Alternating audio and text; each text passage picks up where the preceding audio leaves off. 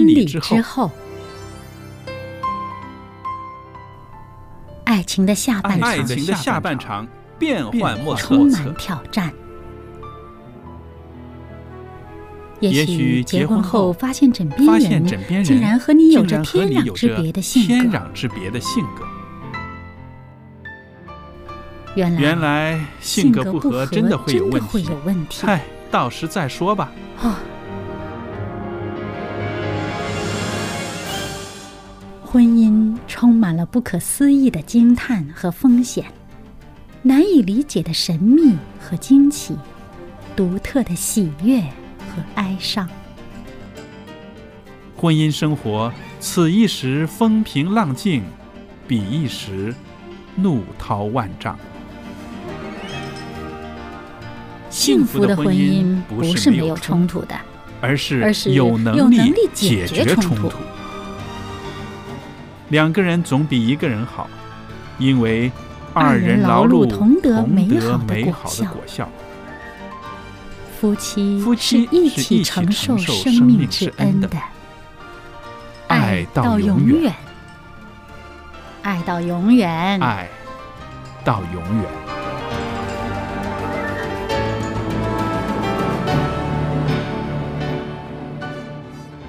收音机旁边的听众朋友们，大家好，我是肖佳丽。您现在收听的是《婚礼之后》节目的周日版，佳丽在这向您问好，也祝福您。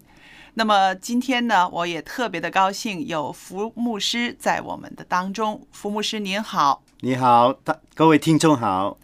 那么我们上几次节目呢，一直是讲到《创世纪》二十四章里面一段既浪漫又美好的婚姻，是不是？以撒还有这个利百加的婚姻，从他们的这个婚姻上面呢，啊、这个我们看到了呃，圣经里面对我们单身人士的一些提醒，对我们做家长的一些提醒。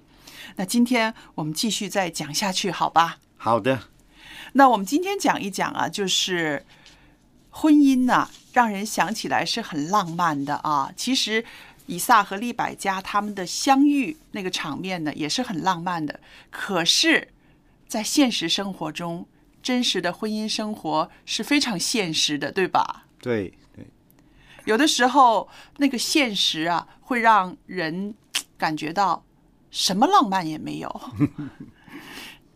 您觉得呃，在这方面，我们的听众朋友、我们的弟兄姐妹应该怎么样看待这个浪漫和现实之间的这个差距呢？好，一般上呢，结婚前拍拖的时候都很浪漫哦。，对呀、那个男的追求女的，一定要做到，就是非常体贴、非常关心，嗯，还要注意啊、女朋友的啊、心情啊。啊、嗜好啊等等啊，做很浪漫的表达，比如说送礼物啊，嗯啊，玫瑰花啊。但是结婚以后呢，两个人就进入了现实生活对，啊、你有衣服要洗啊，有菜要买啊，要做饭啊，吃饱了大家都很疲倦啊，谁去刷碗啊？哇，说的真的是生活中最实际的问题了。啊，所以一般上婚后呢，人啊会慢慢的忽略了那个浪漫的一个层面。嗯，啊，其实不是的，成功、成功的婚婚姻啊，虽然是婚后还面对很多脏兮兮的东西，嗯，完不了。没完没了的家务，但是我们还是要有一点浪漫的呃情趣在那边啊。是的，我相信这是需要一个平衡的，对不对？他生活很现实，但是呢，我们的心境呢，对着你所爱的、你所选择的这个人呢，还是要有那种浪漫的情怀，这个是需要自己要努力加油的。那还有一点呢，我们也要提到的，就是说，当啊、恋爱结束了，我们进入婚姻生活真实的现实生活中的时候，在这个时候更显著的要啊看到的就是做妻子的责任，还有做丈夫的责任，对不对？呃，有人说结婚的原因呢、和结婚的对象一样重要。那么你结婚是为了什么结婚呢？这个有的时候我们大家都要好好的思考一下，绝不是说，哎呀，我找个伴儿和我一起吃喝玩乐这么简单的对吧？是的，结婚啊，我看过一本书啊，嗯就是婚姻辅导的书里面有讲出很多不正确的结婚的原因啊。嗯嗯。啊，有些人就是为了弥补啊，为了离开自己的家庭，因为父母让他太不开怀了，对对，有一他要些逃避嗯啊，我搬出去就好了。有一些不快乐的家庭里边的孩子，你就很想快点离开家，很早婚的。嗯嗯那还有呢，我们就是说到，就是其实，在结婚之后，夫妻和丈夫呢，啊、就是妻子和丈夫呢，这个除了爱的关系之外呢，还有一种就是一种责任的关系。我常常说，你肯为对方负责任，那也是一种爱，对不对？那么说到这个责任，您想到什么呢？嗯，在责任方面啊，夫妻呢有很多，嗯，有很重要的，也有生活上的必须，嗯啊，我觉得夫妻就是一男一女结婚以后呢，嗯。啊，最重要的责任就是我们如果两位都是基督徒的话，两个人家庭两个人对上帝的忠诚，哦，对。要有宗向宗教信仰的一个啊、一个部分在家庭里，比如说一起啊、每一天晚上养成夫妻一同祷告的习惯。嗯嗯。那么那一天有什么误会，有什么冲突的地方，在一祷告的时候就很快就能够化解。嗯啊，所以英语啊、有一句话这么讲，他说一个家庭如果 a family that plays together stay together，就是一个家庭如果经常在一起祷告，这个家庭就会保持到永远嗯啊永久的合合在一起，就这样。嗯，这个是确实是一个呃，其实也是一个责任。我们配偶的他的属灵的状态，在一个怎么样的境况当中，啊、无论是做妻子的、做丈夫的，其实都应该关注到的。如果他需要一些鼓励，他需要一些呃呃，你要为他加油，真的是也要去做的，对不对？是我啊 认识一个朋友哈，啊、嗯他他其实我认识他的妻子多过他的丈夫，嗯，那么她丈夫是个神职人员，哦，那么他妻子是为了仰慕神职人员的灵性嫁给他哦哟，啊，但是可头结婚以后，他就跟我倾诉了，他说：“牧师啊，原来我丈夫呢，他说在平时讲道啊、查经、圣经都讲的，回家都不想讲了。嗯，变成他的家庭虽然是牧者家庭，但是宗教信仰方面呢，确实哦缺乏了。哇，您提的这个现实中的例子，我觉得真的有必要说出来。为什么呢？我知道在呃我们的教会里面呢，很多弟兄姐妹啊，无论是男性或者女性，他们在外边做工真的是很尽力、很尽责，可是回到家里就很疲倦了，往往呢就没有。能够有能力呢，在在家里面，在灵性上面关注到他们的伴侣了。是的，是的这个是啊、呃也是一个很好的提醒。如果啊，一个年轻人他找的一个对象是将来是一个传道人，或者是现在已经是一个传道人的时候，他的心里面是不是也应该有这方面的一个预备呢？一个准备呢？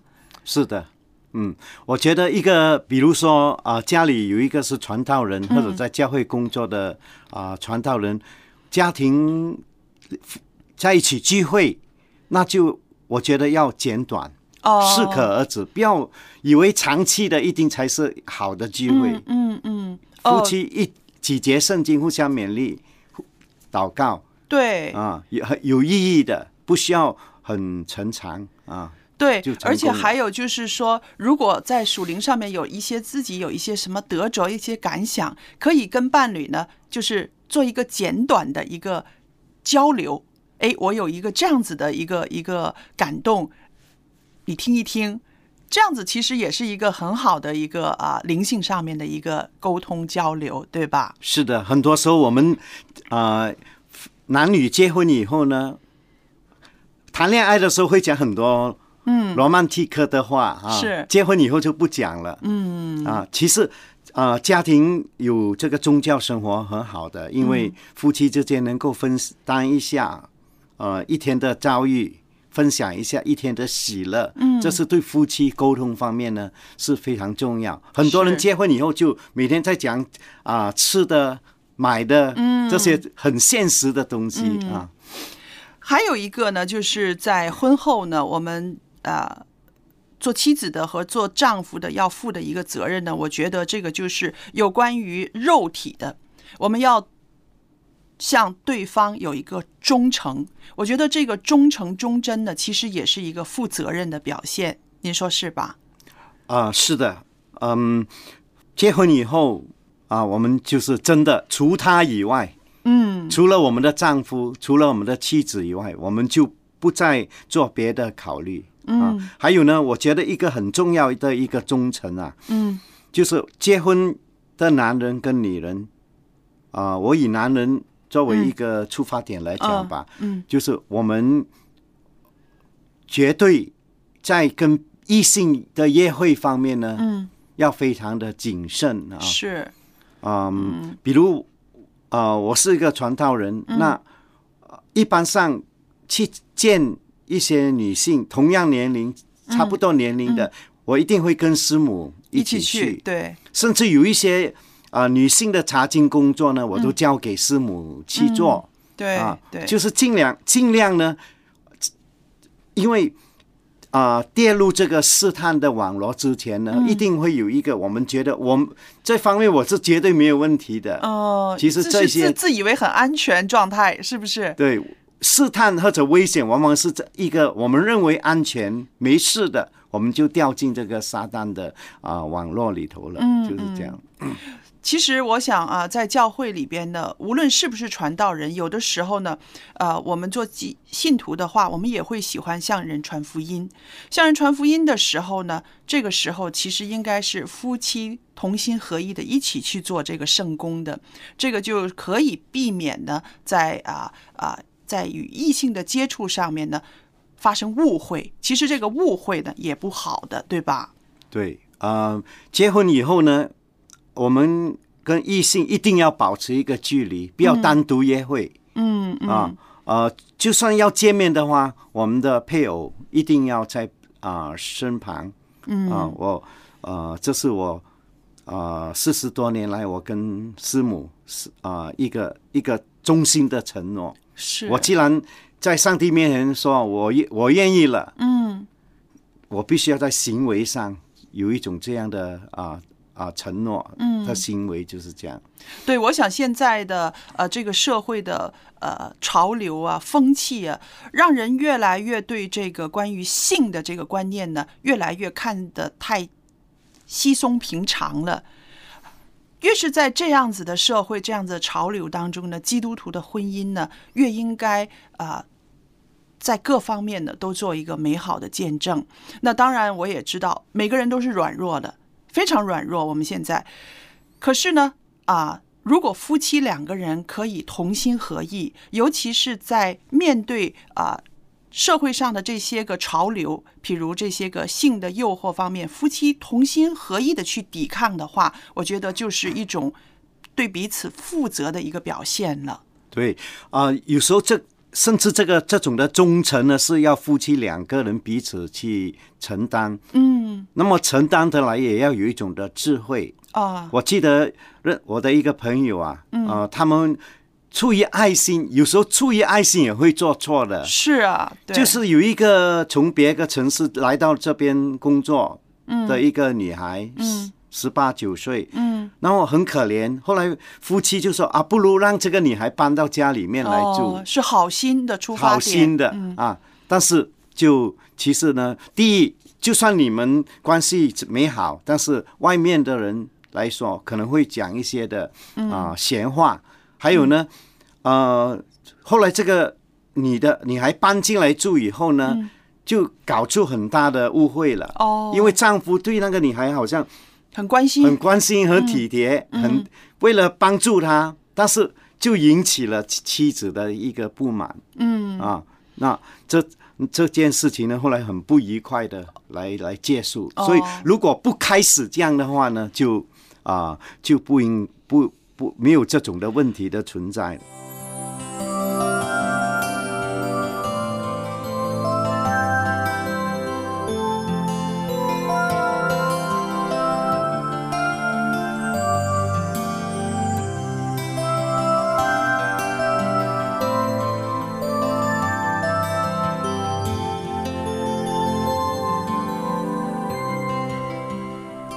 那接着下来呢，我们谈谈就是在婚姻生活中呢，啊、妻子、丈夫不同的角色。诶，这个蛮有意思的，因为有些家庭呢，他们呃不是像我们传统所说的啊，男主外女主内，也可以很和谐，也可以很幸福。可是呢，在外人看起来呢，就觉得哎，这家人怎么这么怪呢？怎么这么特别呢？那我相信您在大江南北到处传道，也看到不少呃这个角色转换的一个例子，是不是？那到底这些会带给我们生活、现实生活中一些怎么样的冲突呢？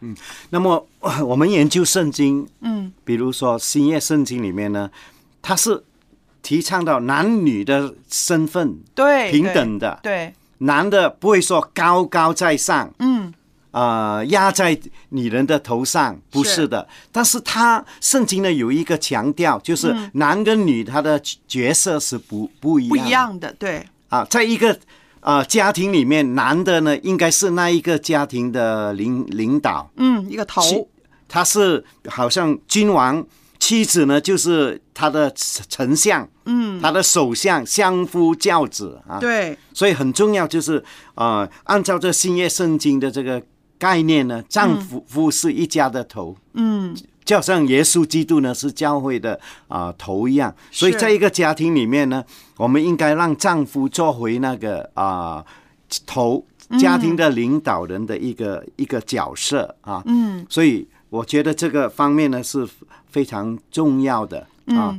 啊、有些人结了婚呢，丈夫就变成包着围巾，啊，就是那个围裙，围包着围裙、呃站在灶台上，对不对？那个妻，子就好像是家里的领导，嗯嗯。啊，其实，呃，我相信很多世界上的名人，比如说撒切尔夫人啊，这些都是国家的领导。嗯对，我相信他们回到家里，他还是为了他们家庭的幸福，还是让她的丈夫作为我是英国的首相，但是回到家我就不是这个家庭的首嗯相。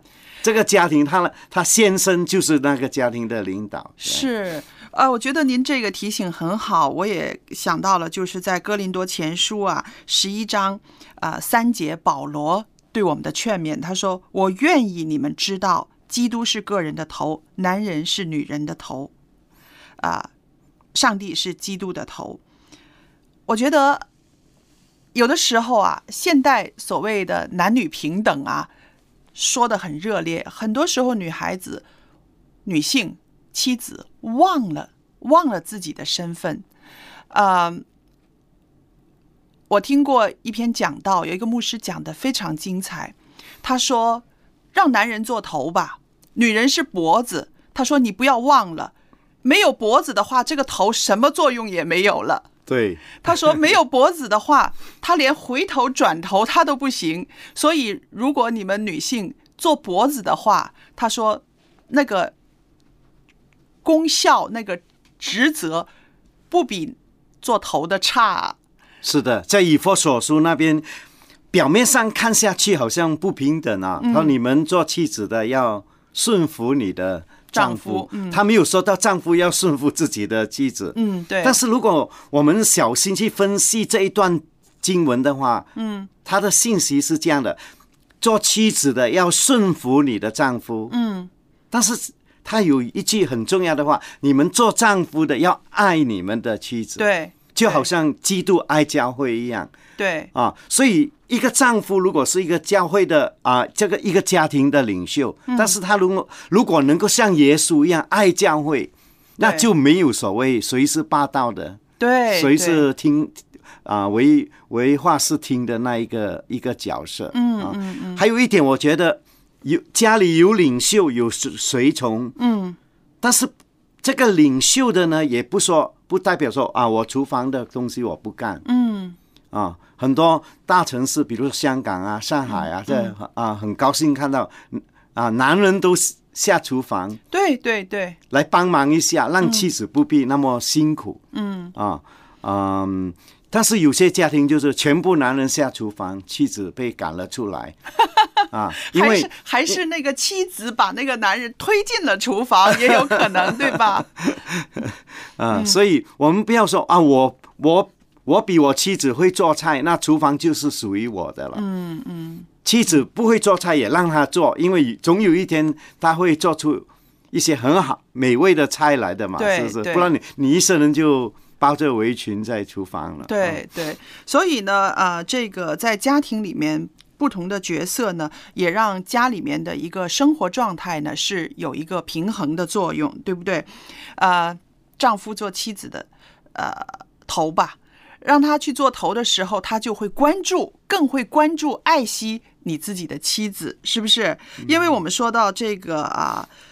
做丈夫的，他应该也尽一切的能力去了解妻子的需要，这个也是一个做头的一个职责了，就是一个责任，对不对？嗯，所谓做头呢，并不是说他做所有的决定。嗯，我们晓得一个好的领袖啊，是经过协商、对，讨论、分析以后，共同做一个啊、结论。啊，好像这个《使徒行传》第一个基督教的会议啊啊，双方赞成啊、外邦人要守摩西律法，犹太人的文化的，嗯，讲话，但是使徒们也讲话，但是到后来呢，啊。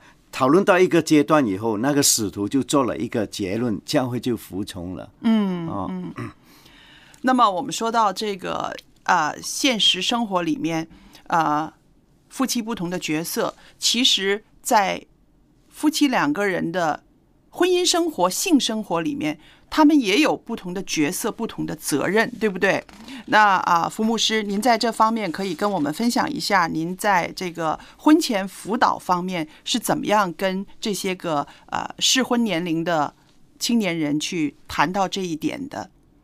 对，呃，这个夫妻的性生活是婚前辅导的一个其中的一个项目啊。对，啊，其其中一课呢就提到这个婚后的性生活，嗯，怎样去协调，嗯啊，嗯。啊，就是尤其是在心理上，嗯。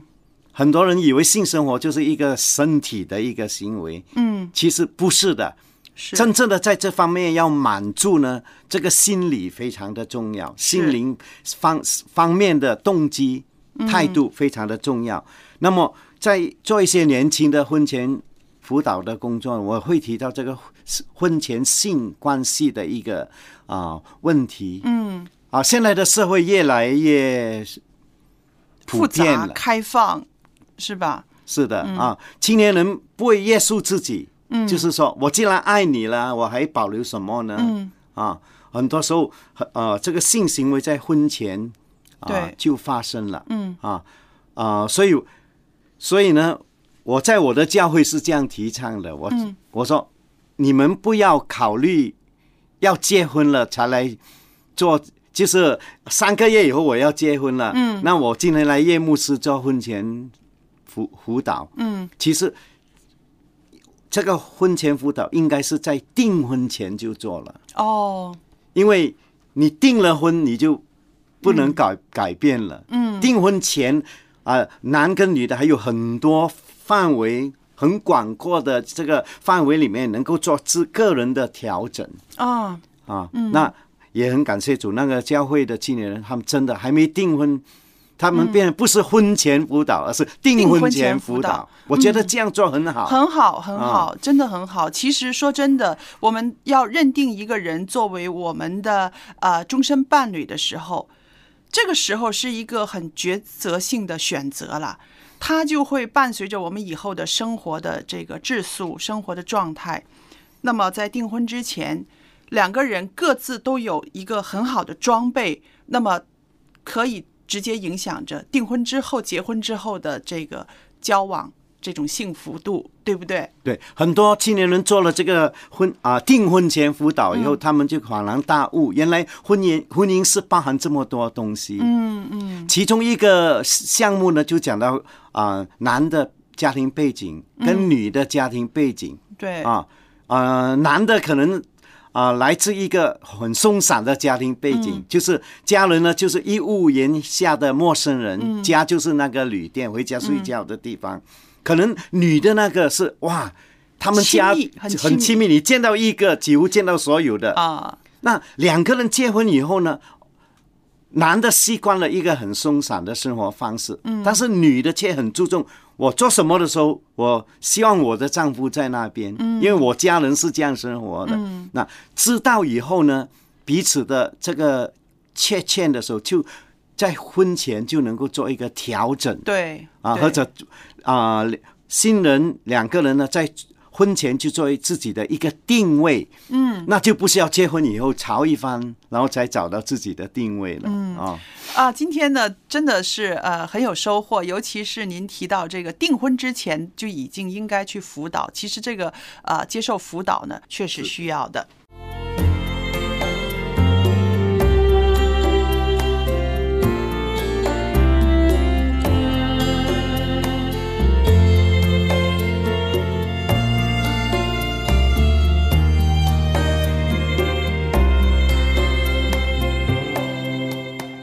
那朋友们，我们今天的节目呢又来到尾声了，很高兴可以在节目中呢跟您分享很多美好的信息。我们在节目尾声的时候呢，也有一个函授课程呢要介绍给大家的。这个函授课程呢，就是名字叫做“幸福家庭”啊，如何营造一个幸福的家庭呢？圣经里面也有很多的提醒和教导。幸福家庭的函授课程总共有十五课，欢迎您写信来报名修读，这个是完全免费的。您可以写信到电子信箱是佳丽汉语拼音佳丽 at v o h c v o h c 点 c n，我们可以收到您的电子信件。如果听了我们的节目，对我们的节目有什么回应、分享，都可以在信里面告诉我们哦。好了，今天的节目就播讲到这儿，谢谢您的收听，愿上帝赐福与您，再见。再见。